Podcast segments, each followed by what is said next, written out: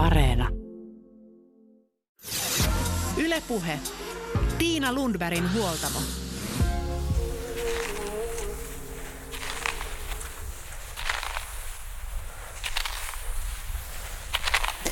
Huoltamolta toivotetaan nyt hyvää hiihtolomaa ja annetaan ideoita ja vinkkejä talvisiin harrastuksiin. Tänään tässä jaksossa tarjolla on retkiluistelua, erämaa hiihtoa ja vapaa laskua. Nämä kaikki tämän jakson haastattelut on julkaistu Huoltamolla vuosi sitten ja ne ovat edelleen kuunneltavissa pidempinä versioina omina jaksoinaan Yle Areenassa. Mutta mennään nyt asiaan, sillä ihana talvi on menossa ja ulkoilmaharrastukset vetävät väkeä puoleensa. Mä olen itse tänä talvena hiihtänyt enemmän kuin ehkä koskaan. Käynyt luistelemassa lähilammen jäällä, käynyt laskettelemassa. Avantouintikausi on vielä avaamatta, mutta sekin on suunnitteilla. Parhaista talviliikunta keleistä on saatu nauttia nyt Etelä-Suomessa. Mutta nyt aloitetaan retkiluistelulla. Parasta retkiluistelussa on kaverit, se ryhmä, jonka kanssa retkiä tehdään. Näin toteaa kokenut luistelija ja retken vetäjä Evalotta Bakman. Sillä näille retkiluisteluretkille ei lähdetä koskaan yksin. Ihan samaa painottaa toinen Suomen retkiluistelijoiden aktiivi Petri Koskinen. Mitkä ovat heidän upeimmat retkensä? Pelottaako koskaan ja miksi luistelu on vienyt mennessään? Maailma paranee puhumalla. No turvallisuusasiat on tosi tärkeitä, kun puhutaan jäälle menemisestä. Milloin sinne uskaltaa mennä? Mistä tietää, että jäätä on tarpeeksi paljon, että se kantaa? Sanotaan, että, että ensinnä kaikki aistit käytetään. Ja varsinkin kun sä katot, että millainen se jää on. Ja jos se jotenkin näkyy sille, että se ei ehkä kestä, niin se ehkä antaa semmoisen vivahteen, että ehkä se ei kestä. Mutta sitten tosiaan meillä on se, se jääsauva kädessä ja sitä käytetään koko ajan. Ja jos se menee heti läpi, niin se on kyllä liian, liian ohut se jää, että siinä ei ole menemistä, mutta sanotaan, että, että muutamalle lyönnillä, kun sitä tsekkaa ja katsoo, niin, niin ja, ja sanotaan, että tämä on myös kokemu- kokemusten kautta sitä oppii, niin, niin, mutta sanotaan, että yli viisi senttiä kannattaa kyllä, ja enimmäksi, sanotaan, mieluummin vielä enemmän, että se oikeasti kestää, koska se voi olla paikoittain paljon ohuempaa.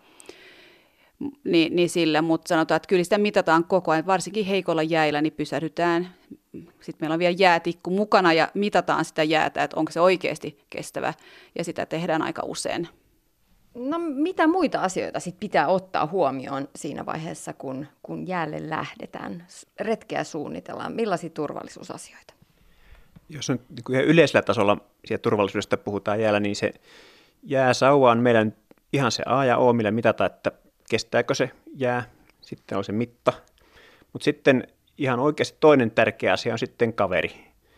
Et ihmisiä on tuonne jäille hukkunut, mutta äärimmäisen vähän semmoisia, joilla on ollut kaveri siellä sitten auttamassa. Et ne on kyllä aika niitä yksin, yksin kulkijoita, millä väliä ovatkaan kulkeneet siellä. Se jääsauvatta pystyy kokeilemaan ja osaa sitä tietysti käyttää, että osaa tulkita sitä, ja sitten se kaveri, jolle kaverilla sitten mielellään heittoköysi, ja tietysti naskalit kaikilla ja näin poispäin, mutta että se, se, että kaveri on siellä mukana auttamassa sitten pois, jos jotain, jotain käy.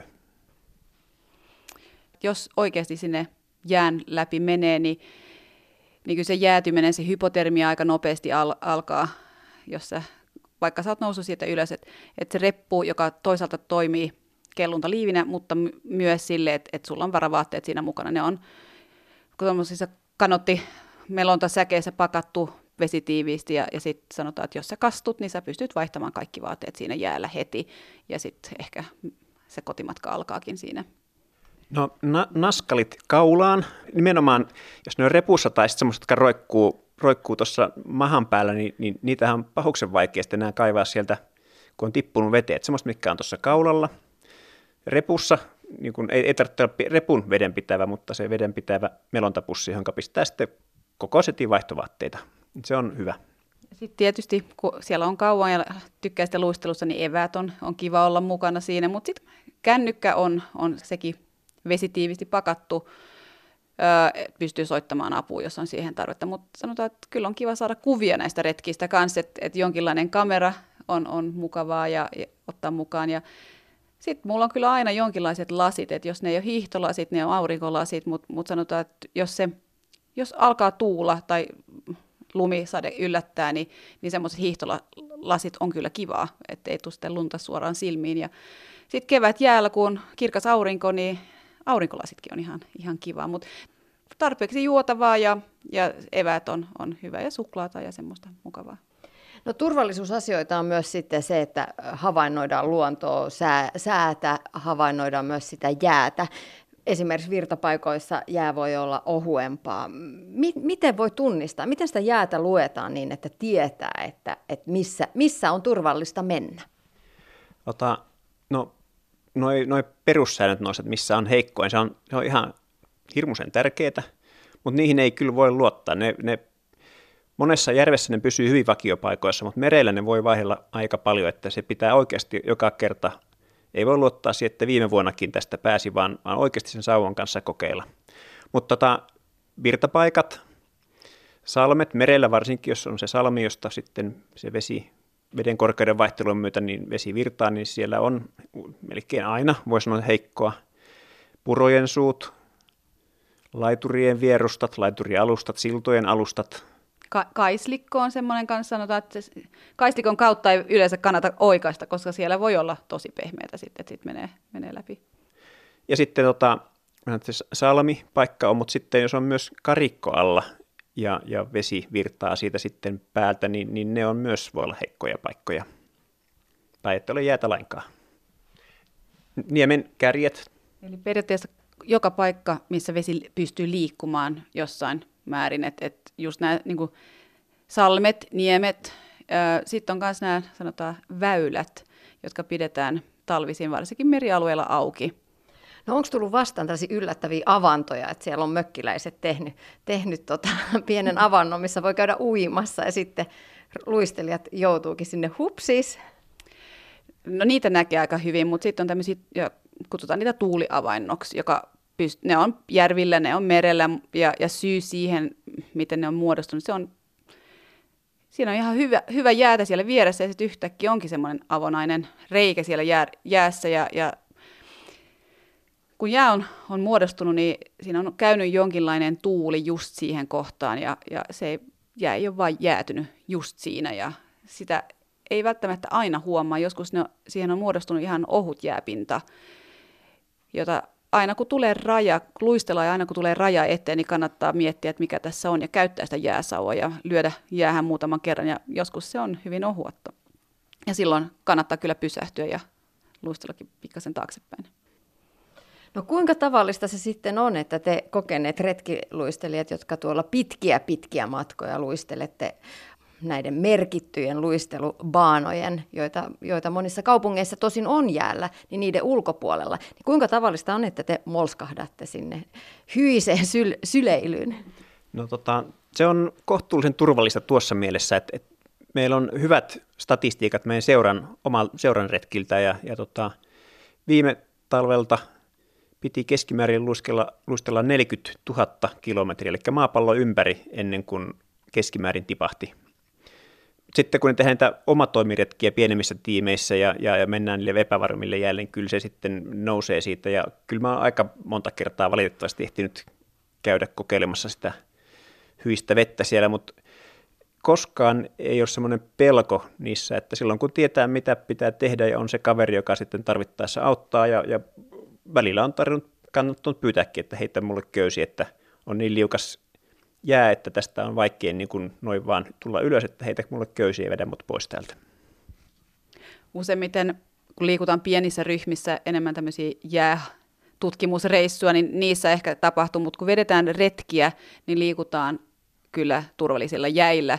Et me, jos meillä on 20 henkilöä siellä takana, niin ei oteta sitä riskiä, että liikutaan liian ohuella jäällä, mutta tokiaan kyllähän se joskus voi tapahtua mutta ehkä nämä plutaukset tapahtuu enimmäksi tämmöisiä tutkimusreissuja ja otetaan, sanotaan, käydään tutkimassa ja, ja kaveriporukailla kanssa menee, niin ehkä pikkasen tavallisempia siinä.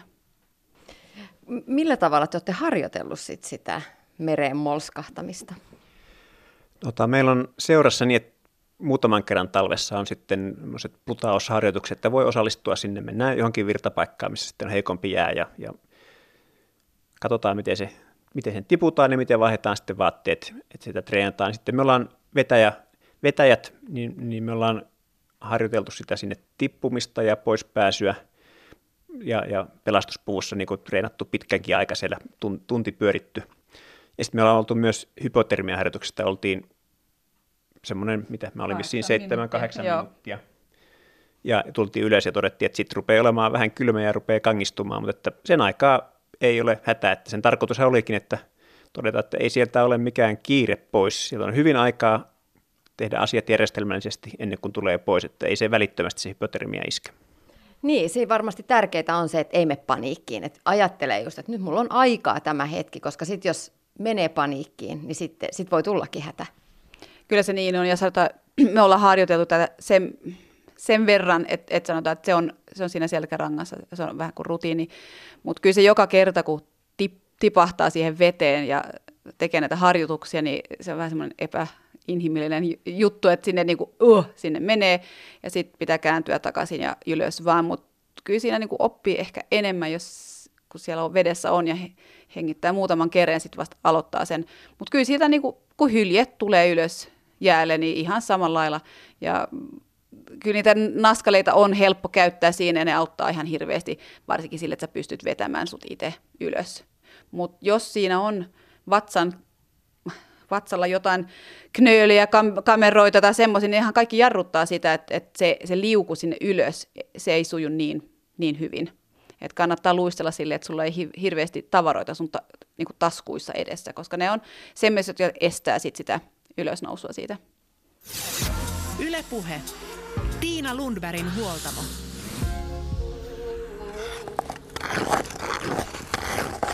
Luonnonjäällä turvallisuusasiat ja hyvä varustus ovat siis tärkeitä. Jäänaskalit, reppu, jossa on ilmatiivissa pussissa varavaatteita, jääsauva ja heittoköysi ovat tärkeitä retkivarusteita.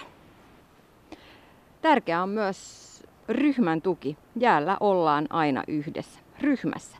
Näin tiivistetään retkiluistelijoiden Eeva-Lotta Backmanin ja Petri Koskisen turvallisuusohjeet.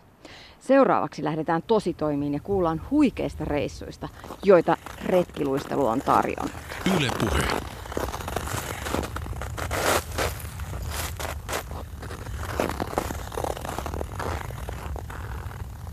Alkupuolella mun uraani tässä hommassa, niin, niin lähdettiin tuonne Ahvenanmaan puolelle Brendön saaristoon ja lähdettiin sieltä tekemään sitten viikonloppuna useampana päivänä retkiä eri suuntiin.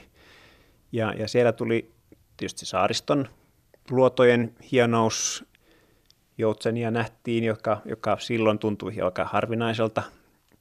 Ja sit, sitten yhtenä päivänä, kun tulikin sitten lunta, lunta, niin me suunnitelmat muuttui ja sitten lähdettiin sieltä sitten Kihdin yli tuonne tota, niin kuin saaristoon ja aika lähelle lähelle Houtsäärin saaristoa, josta käännyttiin takaisin. Ja, ja siellä sitten tapahtuu kyllä niin semmoisia, että sitä, kun me ei oltu suunniteltu mennä sille puolelle saaristoa, niin me ei ollut kauhean hyvin perehdytty siihen paikkaan, joka on yksi näitä läksyjä myös siltä retkeltä. Se olikin sitten näitä vuoroaluksia liikkeellä ja, ja tota, tekemässä sitten reittiä väylää siellä ja tuli hirmuinen kiire lustella sitä kiinni ja yrittää pysäyttää ja sitten kun se alus oli itsekin jo jäitten takia pari tuntia myös, niin se meinasi suostua pysähtymään.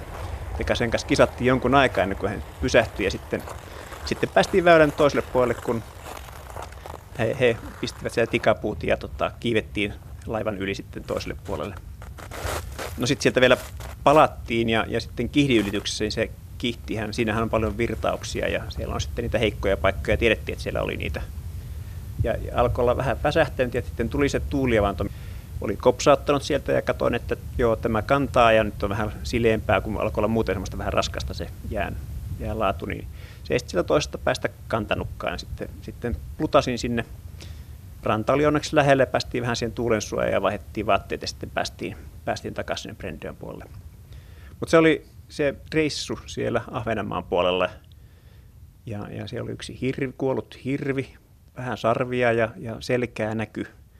Niin tota, siellä on tämmöisiä elämyksiä, joita silloin tuntui niin kuin uudelta ja hienolta. Ja on edelleenkin.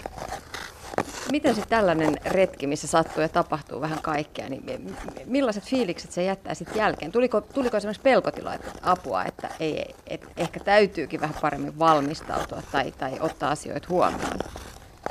Tota, ei niistä, kun ei ne ole sillä tavalla vaarallisia, että siihen tulisi niinku suoranainen pelko, mutta totta kai ne on enemmän semmoisia vähän niin kuin pettymyksiä, että kävikö niin, että sitten tipahin sinne tai oltiin jäämässä väylän väärälle puolelle. Että, että ne on semmoisia läksyjä, että tutkippas venereitit, väylät ennakkoon paremmin seuraavalla kerralla.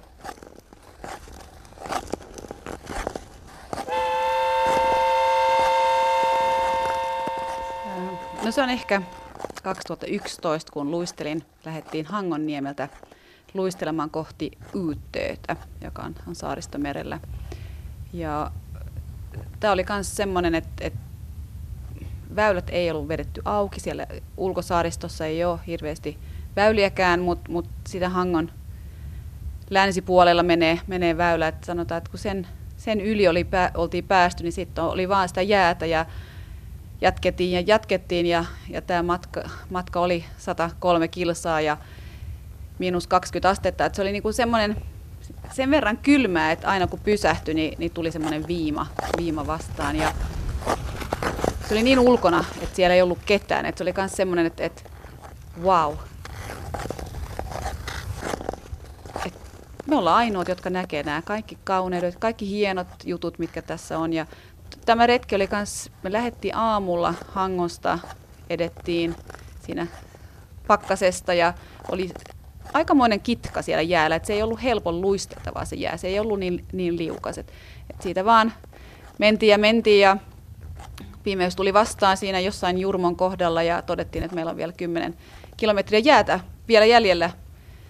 Et ei me voida jäädä tänne yöksi ja sen jälkeen oli, oli tosi huono jäätä. Tuuli oli varmaan jossain vaiheessa vedetty sitä auki ja todettiin, että ei siinä oikein pysty luistelemaan ja siinä keskellä yötä, vaikka kello nyt oli vaikka iltapäivällä, mutta käveltiin ja luisteltiin 200 metriä, käveltiin siinä niissä jäissä. Se oli semmoista kiinni jäänyttä jääpaloja ja käveltiin ja luisteltiin ja välillä huilattiin ja syötiin ja jatkettiin, mutta ainoa hyvä puoli oli siinä, että me tiedettiin minne me oltiin menossa. Siinähän oli se Yyttöön loisto, joka vilkkui siellä edessä ja se 10 kilometriä, kyllä se oli, se oli pitkä aika, kun siinä oltiin, että päästäänkö me oikeasti. Jos tulee jotain railoja tai jotain, että me ei päästä, että miten, jäädäänkö me tänne yöksi sitten sit tota. Me tultiin perille ja, ja siellä oli sauna ja päivälle meitä odottamassa ja, ja se on semmoinen ikimuisto, että wow, että me tehtiin tämä ja nukuttiin siellä ja saunottiin ja, ja tota, seuraavana päivänä meidän piti päästä pois sieltä niin jatkettiin sitten matkaa ja luisteltiin sitten kohti Veenöötä. Sinne oli ehkä siinä vaiheessa vähän lyhyempi matka, 70 kilsaa luisteltiin sitten, kiemurteltiin ja, ja mentiin, mentiin edestakaisin siinä, kun joka paikassa ei ollut sitä tosi hienoa jäätä, mutta sanotaan, että tämän retken matkan varrella käytiin myös Bengtsjäriä katsomassa ja talviolosuhteissa se oli hieman erilainen kuin sitä kesäisin näkee, mutta siellä oli ahtojäätä, semmoisia kolmen, neljän metrin kinoksia siellä sen saaren molemmilla puolilla. Et, et se on myös niinku kaikki nämä, mitä siellä jäällä, se luonnossa on, aivan mahtavia mieleen jääviä, jääviä kuvia. Tämä on kyllä siis ollut pitkään semmoinen, että wow. Ja tosiaan sen jälkeen ei ole ollut jäätä siihen saakka. Et se oli ainoa, ainoa kerta, minne sinne pääsi. Mutta miltä se tuntui siinä vaiheessa siellä jäällä, kun tietää, että nyt pimenee, meillä on vielä näin paljon jäljellä. Ja, jaksaako tämän? Mitäs jos mä, meistä joku tippuu tuonne? Tuleeko siinä sellainen tunne, että apua, että nyt, nyt niin kuin oikeasti puhutaan asioista, jo, jotka on niin kuin ehkä ihmisvoimien tavoittamattomissa?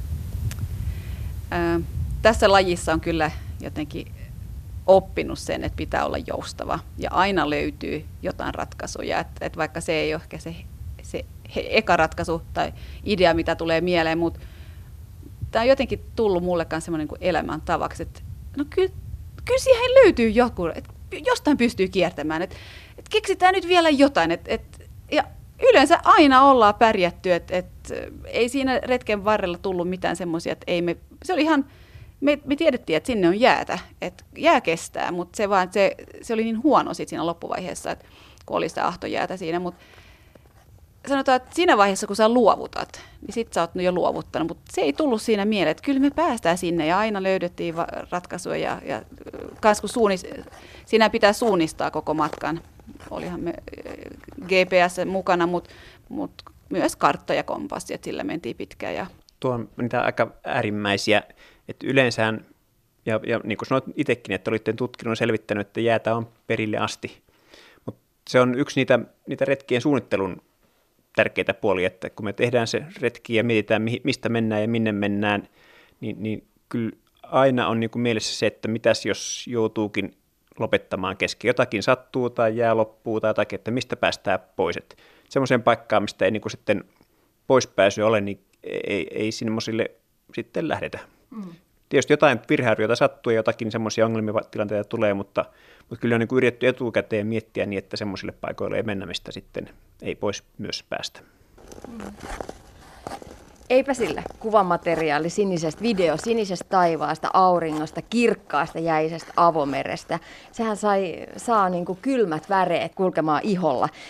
Miksi se on niin hienoa, se jäällä viilettäminen?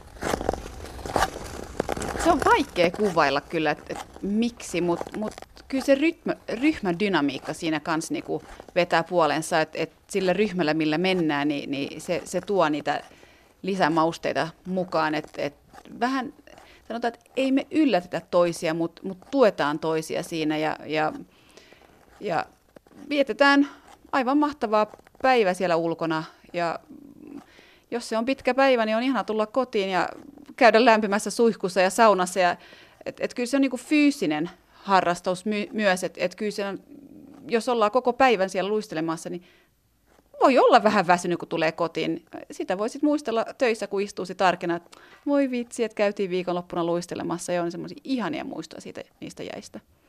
Ja, sama, ja siinä on aika paljon samaa kuin vaikka ota, Lapissa tun, avotuntureilla hiihtämisessä tai, tai sitten merellä, veneellä tai, veneellä tai meloen liikkuessa. Että joku semmoinen vapauden, avaruuden tunne, hieno keli, niin, niin se, se tekee siitä semmoisen aina unohtumattoman elämyksen.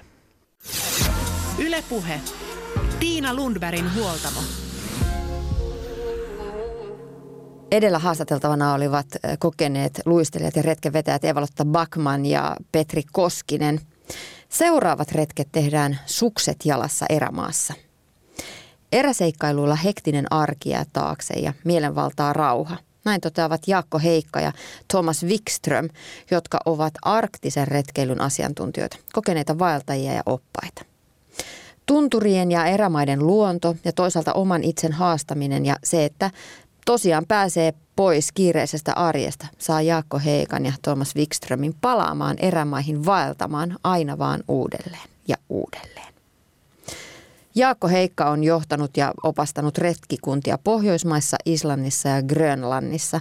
Thomas puolestaan on tehnyt muun muassa kuukauden kestävän retken Patagonian pohjoisjäätikölle ja retkeilyt huippuvuorilla kesä- ja talvikaudella sekä eri puolilla Pohjois-Skandinaviaa. Nyt huoltamolla tavataan nämä arktiset seikkailijat. Yle puhe.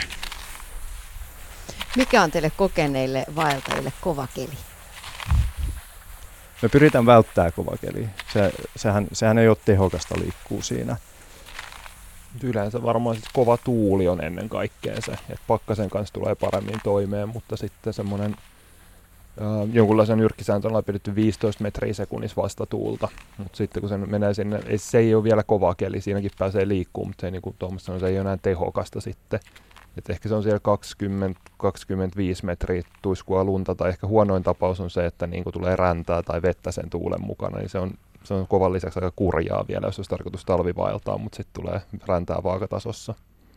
Sitten pitähän olla semmoinen keli, että, että rauhassa saa teltat pystytettyä. Et joskushan on sattunut silleen, että nousee vähän kovempi keli ja silloin, silloin joutuu, joutuu ensiksi rakentaa lumimuuria ja sitten vasta lähtee, lähtee, lähtee telttoja pystyttämään, mutta mut mieluiten sen tekee niin kuin ennalt, etuajan, että joutuu siinä kovassa kelissä sitten työskentelee. Se on paljon mieluisempaa.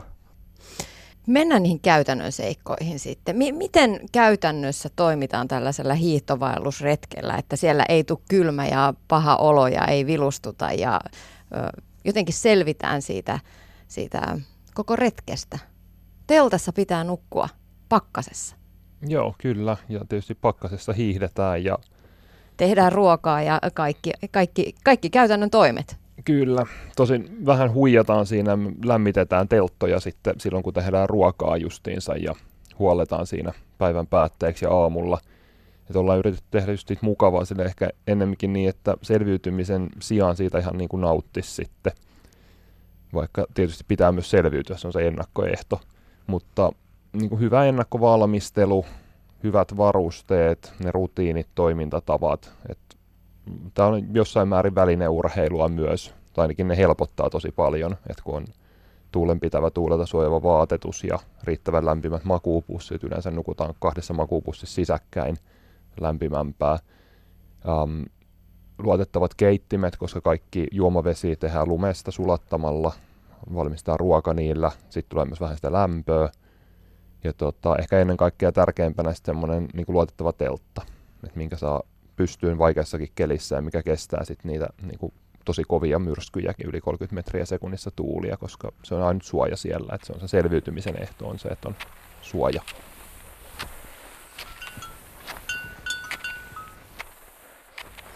Mitä retkellä syödään? Jotain hyvää. Se, se ruokailu on näissä reissuissa, se on erittäin tärkeä, koska se on se nautintohetki päivällä. Ää, mielellään se saa olla, miten me ollaan sanottu, kilon verran epäterveellistä ruokaa. Se on, se on niin kuin hyvä semmoinen päiväsääntö. Ää, siitä syystä me, me tarvitaan paljon kaloreita. Me, me kulutetaan tosi paljon energiaa.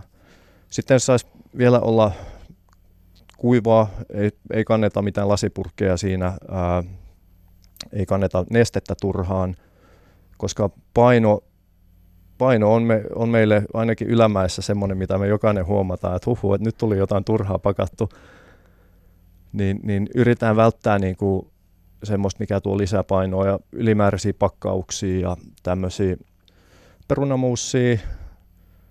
Se on aika vakio.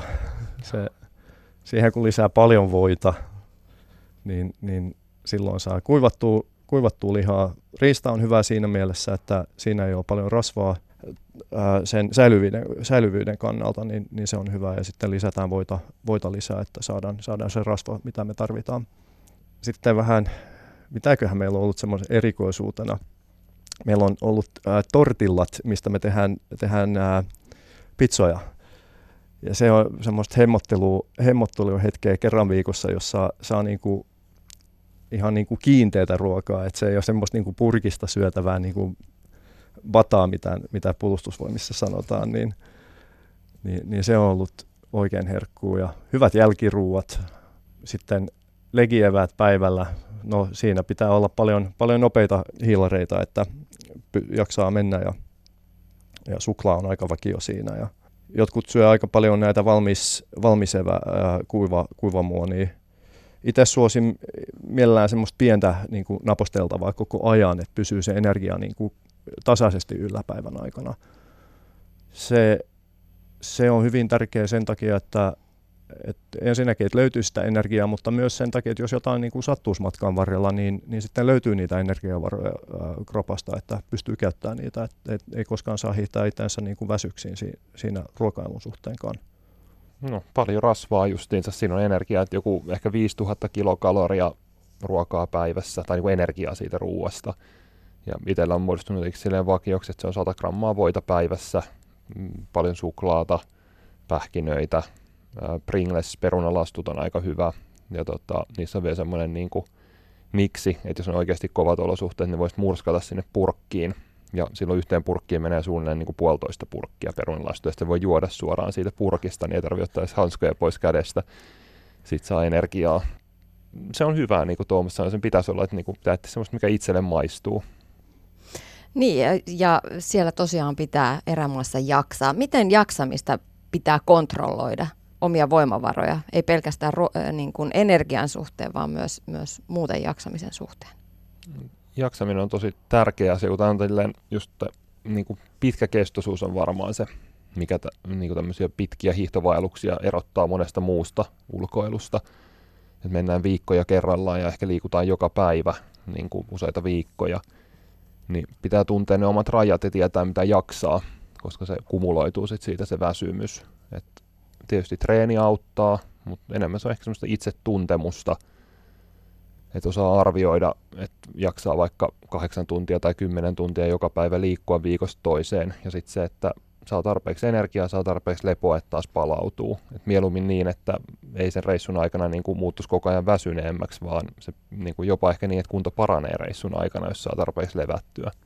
Että rutiini on ehkä se, mikä auttaa siinä jaksamisessa, itsetuntemus ja rutiini. Et melkein just tunnin välein aina hiihtäessä pidetään tauko, juodaan ja syödään. Toki siinä saa myös pikkasen hetken hengähdettyä ja sitten jatketaan taas ahkion vetämistä ja samassa leirissä, että on ne tietyt leirirutiinit, mistä pidetään kiinni, että muistaa syödä, juoda, tehdä lihashuoltoa, nukkua riittävästi. Mutta se on ehkä itselle myös semmoinen, mikä näissä reissuissa kiehtoo, että siellä on mahdollista semmoinen niin kuin, tavallaan tosi yksinkertainen ja säännöllinen hyvä elämä, että ei ole somea häiritsemässä tai työasiat häiritsemässä – vaan niin kuin pystyy, pystyy menettelemään perusasioiden äärelle. Kuinka tärkeää tämmöisellä vaelluksella on ryhmä, ne Ry- ihmiset, jotka on mukana? Siis kyllähän se on, se on se, mitä pitää koko ryhmä hengissä siinä, että sekä henkisesti että fyysisesti, että se on, se on valtava voimavara. Mikäli jotain oikeasti sattuu, niin sulla on joku siinä auttamassa. Ja sitten siinä ryhmässähän kun koetaan paljon ja ollaan pitkiä, pitkiä aikoja, niin siinähän tuli tosi vahvoja tämmöisiä ystävyyssiteitä, että saa ne elämykset siinä yhdessä, niin, niin kyllä se, sen takia mä oon reissun päällä. Joo, kyllä se on niin, ja sitten niin tavallaan ryhmä, ryhmä tekee sen reissun kuitenkin. Että ainahan loppupeleissä niin kuin luonto ja olosuhteet asettaa ne raamit, mutta sitten se, että miten se koetaan ja minkälainen siitä niin kuin mielikuva ja muistikuva siitä reissusta jää, niin kyllä se ryhmä aina on se ratkaiseva tekijä siellä. Mutta kun pitkään mennään yhdessä, monia päiviä, jopa viikkoja yhdessä, ehkä vähän hankalissa olosuhteissa, niin voisi kuvitella, että se rupeaa riitaa tulee matkan varrella ja toiset, toisten kasvot rupeaa jopa ärsyttämään. Onko teillä tällaisia kokemuksia? No, jenkit puhuu tämmöisestä kuin uh, forming, storming, norming ja preforming. Ja kyllähän se aika lailla, aika lailla että alussa kaikki on vähän, vähän niin kuin ollaan kohteliaita ja annetaan, annetaan toisillemme tilaa ja ei, ei niin kuin oikeasti tiedä, missä mennään ja haetaan paikkojamme. Sen jälkeen saattaa tulla näitä vähän, että jotain, jotain saattaa rupea pikkasen ärsyttää ja, ja niin kuin haetaan taas sitä paikkaa ja tulee ehkä joku pikku myrsky siinä ja, ja sen jälkeen taas tilanne rauhoittuu ja sitten vasta ruvetaan, niin kuin, päästään tosi toimiin ja, ja sitten se on, sit se on niin kuin sidottu tosi hyvin se, se ryhmä yhteen. Nämähän vaihtelee hyvin paljon, niin kuin, miten vaativa se reissu on, miten pitkä se reissu on, miten paljon se ryhmä tuntee itseänsä niin kuin, tai toisiaan, toisiaan aikaisemmista reissuista. Yleensä näillä reissuilla niin oikeasti menee tosi hyvin. Ne ihmiset, jotka lähtee, ne, ne on ollut mukana aikaisemmin, ne, ne osaa antaa toisilleen tilaa ja ne myös tuntee itteensä suhteellisen hyvin, että hei, nyt, nyt mä oon vaan väsynyt ja nälkäinen, että nyt, nyt mun pitäisi ehkä syödä jotain. Joo, komppaan tuossa, että niin kuin hyvin vähän meillä on loppupeleissä ollut niin kuin mitään isompaa. Et joskus jotain pientä ärsystä, yleensä se userikin ratkee sillä, että niin kuin syö ja juo vähän ja sitten asiat onkin kunnossa. Ja yksi, mikä sitten varmaan helpottaa näillä talvivailuksilla, jos Tomaksen kanssa puhuttiin, että niin kuin kesävaelluksesta eroaa siinä, että se on välillä semmoista aika yksinäistäkin se tekeminen. Että vaikka liikutaan koko ajan tiivisti ryhmän ihan metrien päässä toisista, ollaan siinä samassa teltassa, mutta sitten varsinkin jos on huonompi sää ja hiihdetään sitä samaa uraa siinä, niin siinähän on kahdeksan tuntia päivässä niin kuin sitten hupun sisällä omien ajatustensa kanssa. että siinä saa sitä tilaa itselleenkin. Se, se, sekin sitten taas pitää niin kuin tulla toimeen, se tulee toimeen ryhmän kanssa, niin toimeen itsensä kanssa. Mitä liikkuu mielessä tuollaisessa päivässä jos, tai tuollaisella retkellä, jos kahdeksan tuntia hiihtää oman hupun sisällä? Parhaimmillaan ei mitään. Se, mutta hyvin harvoin pääsee siihen mielentilaan, mutta ne on oikeasti mahtavia hetkiä, jos, jos, jos on ollut, ollut onnistunut reissu ja sä vaan meet siinä. Siinä ei, siinä ei yhtään liikkuu mielessä. Yhtäkkiä huomaa vaan, että hei nyt me ollaan hiidetty tuntia, me, me tultiin perille. Mutta muuten, muuten niinku, kyllähän, jos silloin kun vaan hiihtää, hiihtää niinku letkassa jossain, niin, niin laidasta laitaan ne ajatukset pyörii. Sitten taas jos kärjessä ollaan ja, ja suunnitellaan ja mietitään, että mitä tulee niin kuin mutkan takaa, että et jos on jotain, mitä pitää ottaa huomioon ja katsoa olosuhteita ja katsoa, että sää on tämmöinen, että huomenna saattaa olla tämmöistä tulossa. Ja, mutta sehän on ihan semmoista niinku käytännöllistä, käytännöllistä, mitä joutuu, mutta mut henkisellä puolella kyllä mieli lepää siinä aika hyvin. Niin se varmaan tekee hyvää tämän ajan ihmiselle se, se, koska mehän täytetään koko ajan omaa aikaa kaikenlaisella muulla tekemisellä. Kännykät esillä, jos odotat bussia, niin ei voi olla hetkeäkään hiljaa oman, omien ajatustensa kanssa, vaan kaikki, kaikki täytetään koko ajan jollain tekemisellä. Kuinka vaikeaa se sitten on, mitä te olette huomannut, kun olette vetänyt retkiä ihmisille, päästää irti siitä, että en olekaan koko ajan tavoitettavissa ja mulla ei koko ajan olekaan mitään ajankulua tässä mukana? No, suurimmalle osalle se on yllättävänkin helppoa sitten. Se on varmaan luontaista kuitenkin ihmisille ja just parhaimmillaan se oman hupun sisällä hiihtely on aika meditatiivinen kokemus, että sitä yksinkertaista liikettä ja sitten aikaa ajatella tai olla ajattelematta. Et aika, aika harvaa tuntuisi, että se häiritsee sitten. Toki jotkut itse myös silloin, jos on niin sanotusti tylsä, että on huono maisema ja pitkä reissu ja huono sää ja näin, niin tota, tulee vaikka kuunneltua musiikkia tai jotain podcasteja hiihtäessä. Mutta kyllä se pääosin menee sitten ihan vaan siellä omien ajatustensa parissa ja just se, että pääsee vähän irti siitä niin kuin arjen hektisestä elämästä ja kaikista niistä häiriötekijöistä. On, on luonnossa ja on rauhassa, niin tekee hyvää mielelle. Kyllä mä sanoisin, että itselleni, itselleni kyllä toi, se on kyllä helpotus, kun toi, toi kännykkä muuttuu tiiliskiveksi se, se oikeasti tekee hyvää. Et muutamat ekat päivät saattaa olla semmoista, että et arjen ressit pikkasen mietittää, että olikohan nyt kaikki, kaikki niin hoidettu ja tämmöistä, mutta mut sitten sit kun siitä pääsee yli, niin se on kyllä valtava helpotus. Se on tosi mukavaa ja se on jopa yksi syy, miksi, miksi nauttii näistä reissusta. Maailma paranee puhumalla.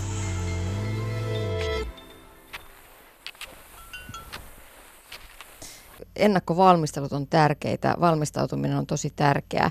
Miten pystyy omaa mieltään ennakkovalmistelemaan siihen, että, että lähdetään reissuun ja joskus saattaa tulla myös epätoivon hetkiä?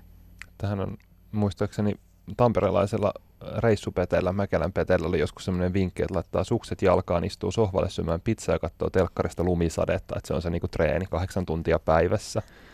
Mutta tota, kyllä siinä pitää tehdä niin kuin henkistä valmistautumista myös. Paljon puhutaan ja korostetaan sitä fyysistä valmistautumista, että pitää treenata olla hyvässä kunnossa, mutta myös se, että mielen pitää sitten olla kunnossa. Ja itse pidän aika tärkeänä sitä, että on itselleen tehnyt selväksi, minkä takia lähtee, mihin lähtee. Ja sitten jos tulee niitä vaikeita hetkiä, niin yleensä siinä kohtaa, kun muistaa, että niin kuin minkä takia on lähtenyt, niin niistä pääsee yli.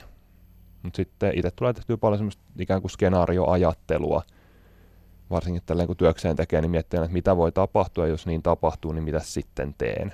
Ja tota tulee niin kuin tehtyä ennen reissua ja reissun päällä niin kuin pyöriteltyä läpi erilaisia tilanteita. Ja sitten, että jos jotain tapahtuu, niin miltä se tuntuu ja miten reagoin sitten. Että se tavallaan olisi ennalta mietitty eikä tulisi yllätyksenä. Tuossa kun miettii, että itse kun lähtee tuommoiseen jos, jos lähtee alkaa jostain ja lähtee hiihtämään, niin tavallaan se, että se on osittain myös henkinen valmistelu se, että harjoittelee nää, näille reissuille ja tottuu näihin maisemiin, että ei ota liian iso pala kerrallaan, koska silloin me ollaan, me ollaan jo totuttu niihin olosuhteihin, mitä meillä on siellä, niin se, se ei tule tavallaan shokkina ja, ja pystytään sitten toimimaan paljon paremmin henkisellä tasolla. Ja semmoinen toinen, toinen mielenkiintoinen juttu on se, että ihmiset aina asettaa tavoitteita. Ja usein, usein reissulla saattaa olla, että asetetaan se, että käydään huipulla. Ja sitten kun ollaan sillä huipulla käyty tai sillä tietyllä pisteellä reissun, reissun päällä, että siihen pitää käydä, niin sitten saattaa käydä semmoinen, että hei nyt sillä pisteellä on käyty, mutta nyt onkin aika pitkä matka kotiin. Että se, se suurin tavoite mun mielestä noilla reissuilla on kyllä se, että ollaan reissussa ja nautitaan siitä matkasta. Se, se on semmoinen pikku, pikku keino, mitä mä ainakin itse käytän. No miten sitten siellä reissussa voit tsempata itseään tai kaveria, jos, jos henkinen kantti alkaa pettää tai alkaa uupua? Tarjoaa kaverille vähän suklaata, lämmintä kaakaata välillä, niin se auttaa hyvin paljon. Ja joskus se, että näyttää, että hei muakin väsyttää, niin, niin se, se auttaa toisillekin, että hei, ei, tämä on, hetkittäin on tosi raskasta, ei, ei siitä pääse, pääse yli tai ali, mutta sitten ollaan siinä toisiamme varten ja autetaan toisiamme ja jokaisella on huonoja päiviä välillä. Sitten nämä pienet, pienet että seuraavan nyppylän yli, niin ne auttaa yllättävän paljon, koska nämä, nämä lyhyet niin kuin kärsimishetket, ne menee ohi. Et mä en tiedä, siinä ei ole puhelinpylväitä tai, tai semmoista siinä ei ole, mutta aina löytää, löytää jonkun tämmöisen, niin kuin, että, että hetki vielä. Ehkä se, kun meillä on se, hiidetään 50 minuuttia ja pidetään 10 vi- minuuttia taukoa, niin se on semmoinen, mikä oikeasti auttaa tosi paljon. Että kyllä mä jaksan tuohon seuraavaan taukoon vielä. Ja sitten saa vähän ruokaa ja energiaa ja sitten taas mennään. Te olette molemmat tehnyt pitkiä hiihtovaelluksia eri puolilla maailmaa. Yksi tällainen meille tavallisille hiihtäjille uskomattomalta tuntuva reissu on lähteä Grönlannin halki hiihtämään. Miksi ihmeessä kukaan haluaa lähteä hiihtämään Grönlannin läpi? Toi on tosi hyvä kysymys ja siihen on ehkä yhtä paljon vastauksia kuin Grönlannin läpi hiihtäneitä ihmisiä tai sen haluavia. Um, Grönlanti on kohteena erityisesti semmoinen, että sehän on tietyllä tapaa yksitoikko, jos miettii, että huippuvuorilla on merta ja paljon eläimiä ja erilaista vaihtelevaa ympäristöä tai vaikka täällä kotimaan tuntureilla, niin Grönlanti on, se on sitä jäätikköä.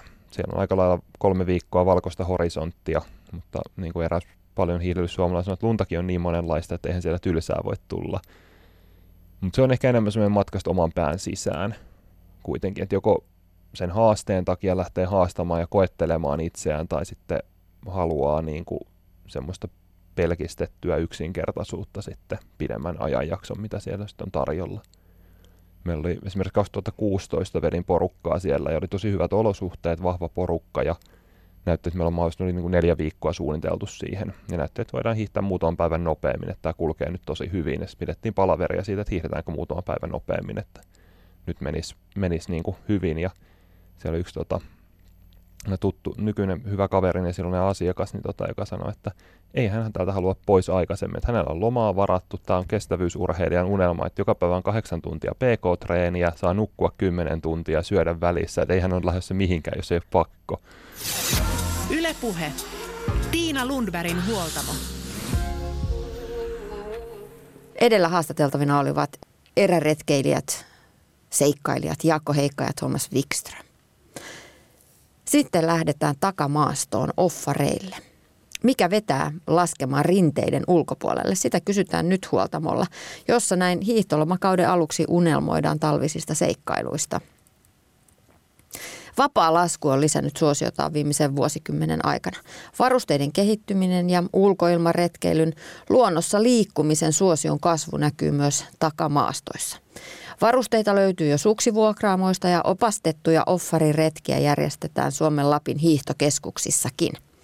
Mikä vetää vapaa-laskun pariin? Millaisia turvallisuustekijöitä pitää ottaa huomioon ja kuinka suuri riski esimerkiksi lumivyöryt ovat? Haastateltavana ovat Adventure Partnersin Teija Laukka ja Mikko Sirkiä. Joten annetaan puuterin pöllytä ja tehdään ensimmäiset karrokset puhtaaseen pehmeään lumeen. No joo, se on totta, että heti kun lähdetään pois sieltä keskuksesta, niin usein esimerkiksi vuorilla päädytään, saatetaan päättyä pois matkapuolen verkon, verkon piiristä. Se on jo yksi, yksi niin tämmöinen turvallisuusasia. Vapaalaskuretket vaatii suunnittelua. Sen suunnitteluun liittyy niin kuin paikallisiin olosuhteisiin tutustuminen, katsotaan säätietoja eteenpäin ja taaksepäin, pitää tietää mitä on tapahtunut aikaisemmin, esimerkiksi miten se on voinut vaikuttaa lumipeitteeseen, mitä on odotettavissa. Tosin vuorilla liikuttaessa on aina muistettava se, että sää, sää muuttuu nopeasti ja se ei välttämättä aina mene säätiedotuksen mukaan. Että pitää varautua niin kuin aina luonnossa liikkuessa erilaisiin, erilaisiin olosuhteisiin. Ja, ja tota, pitää, olla, pitää olla suunnitelmat A, B ja C, C valmiina, valmiina, jota voi sitten noudattaa, noudattaa tilanteen kehittyessä. Ja tietysti valmistautumiseen liittyy myös se, että, että niin kuin tiedostaa, tiedostaa riskit eh, ja, ja olet varautunut niihin. Siihen liittyy turvallisuusvälineet ja kyky ja osaaminen käyttää niitä tarpeen tulleen. Iso riski rakentamattomilla tuntureilla vuoreilla on tosiaan ne lumivyöryt ja joka vuosi saadaan lukea uutisia vyöryyn jääneistä ja onneksi myös pelastuneista. Kuinka iso riski teille, teidän näkökulmasta, olette kokeneet harrastajien, kuinka iso riski ne lumivyöryt on? No se on ihan todellinen riski, niin kuin sanoit, niin niitä tapahtuu ihan koko ajan. Lumi vyöryy, ne parhaat rinteet on yleensä niin yli 35 asteisia, asteisia rinteitä myöskin laskee. Tota, niistä kuulee, niitä näkee, niitä tapahtuu, siihen pitää aina varautua. Eli, eli kyllä, se, kyllä se lähdön suunnittelu niin kuin yleensä lähtee siitä lumivyöryriskin arvioinnista. Sitä arvioidaan säätietojen perusteella – sitä arvioidaan sitten, kun päästään sinne itse paikan päälle, niin, niin arvioidaan sitä lumipakkaa, sitä arvioidaan koko ajan, kun edetään siellä, siellä maastossa. Tietysti tänä päivänä myöskin ihan ensisijainen on, on noin lumivyöryennusteisiin tutustuminen. Mitä, mitä, mitä niistä sitten sanotaan, sanotaan onko, onko kolmosta, onko peräti nelosta, joka jo aiheuttaa sen, että ei varmaan lähetä sinne jyrkimmille rinteille. Mutta pelottaako ajatus niistä, että joutuu vyöryyn?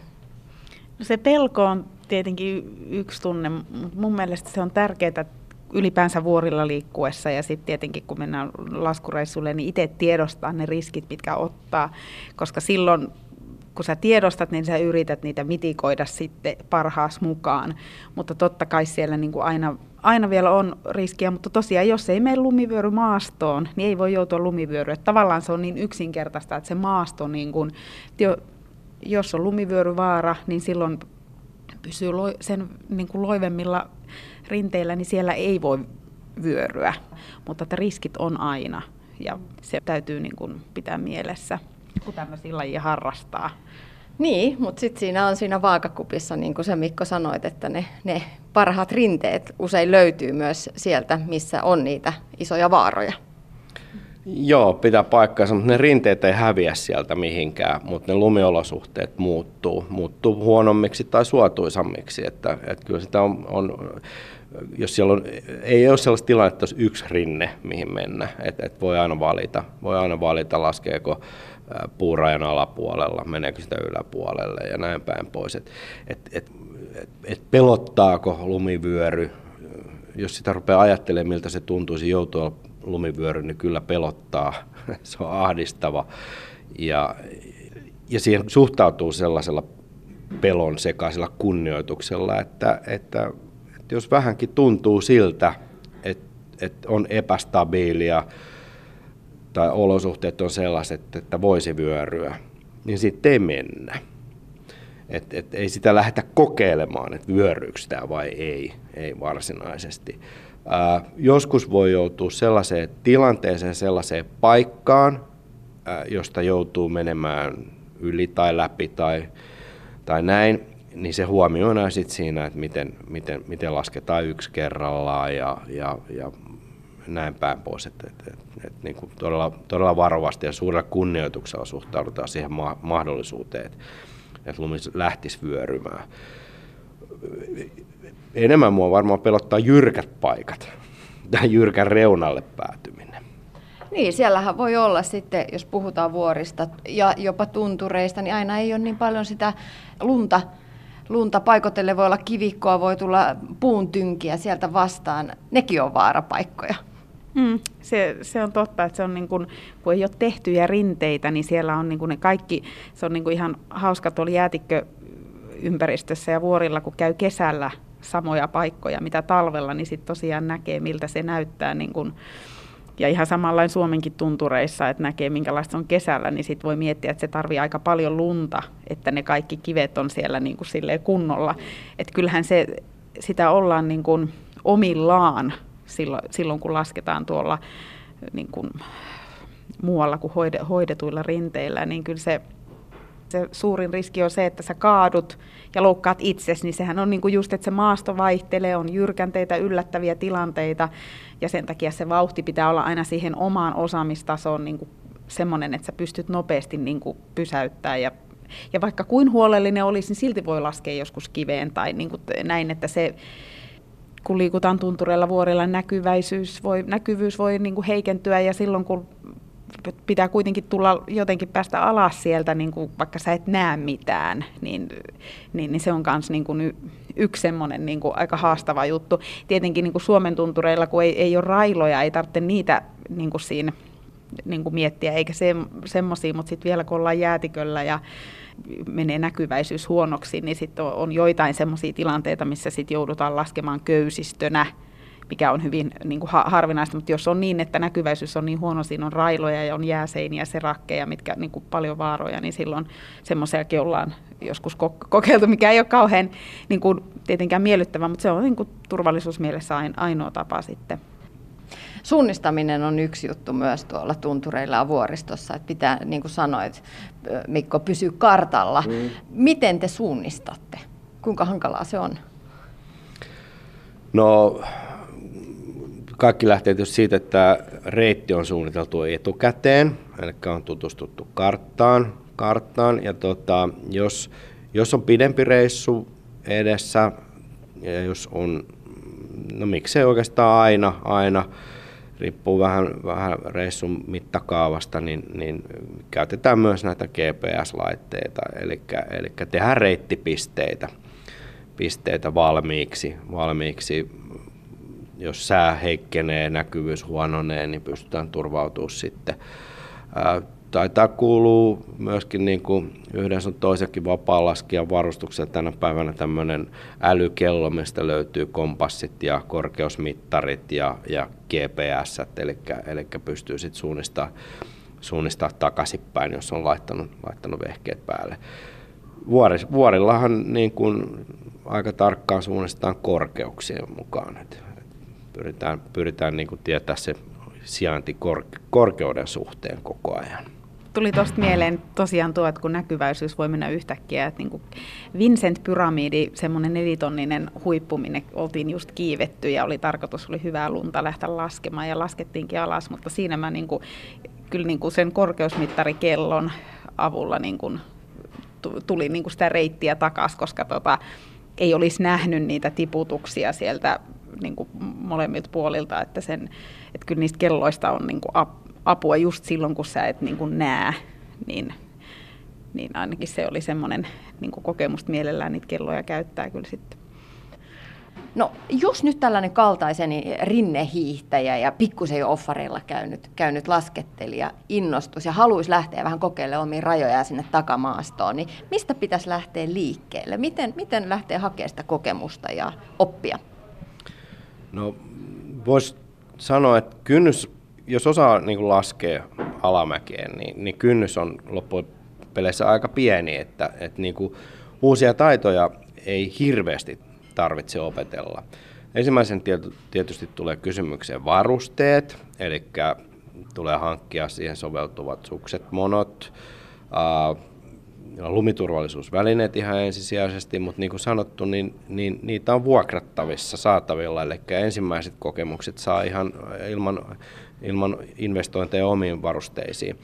Mutta kyllä mä sen sanoisin, että no, ihan ensimmäiset reissut kyllä suosittelisin tekemään jonkun osaavan oppaan, oppaan niin kuin seurassa ja osavalla oppaalla en nyt tarkoita sitä kaveria, joka on hiihtänyt pari kertaa enemmän kuin itse. Et, et kyllä niin kuin kääntyisi ihan, ihan ammattioppaisiin, vuoristooppaiden niin kuin puoleen.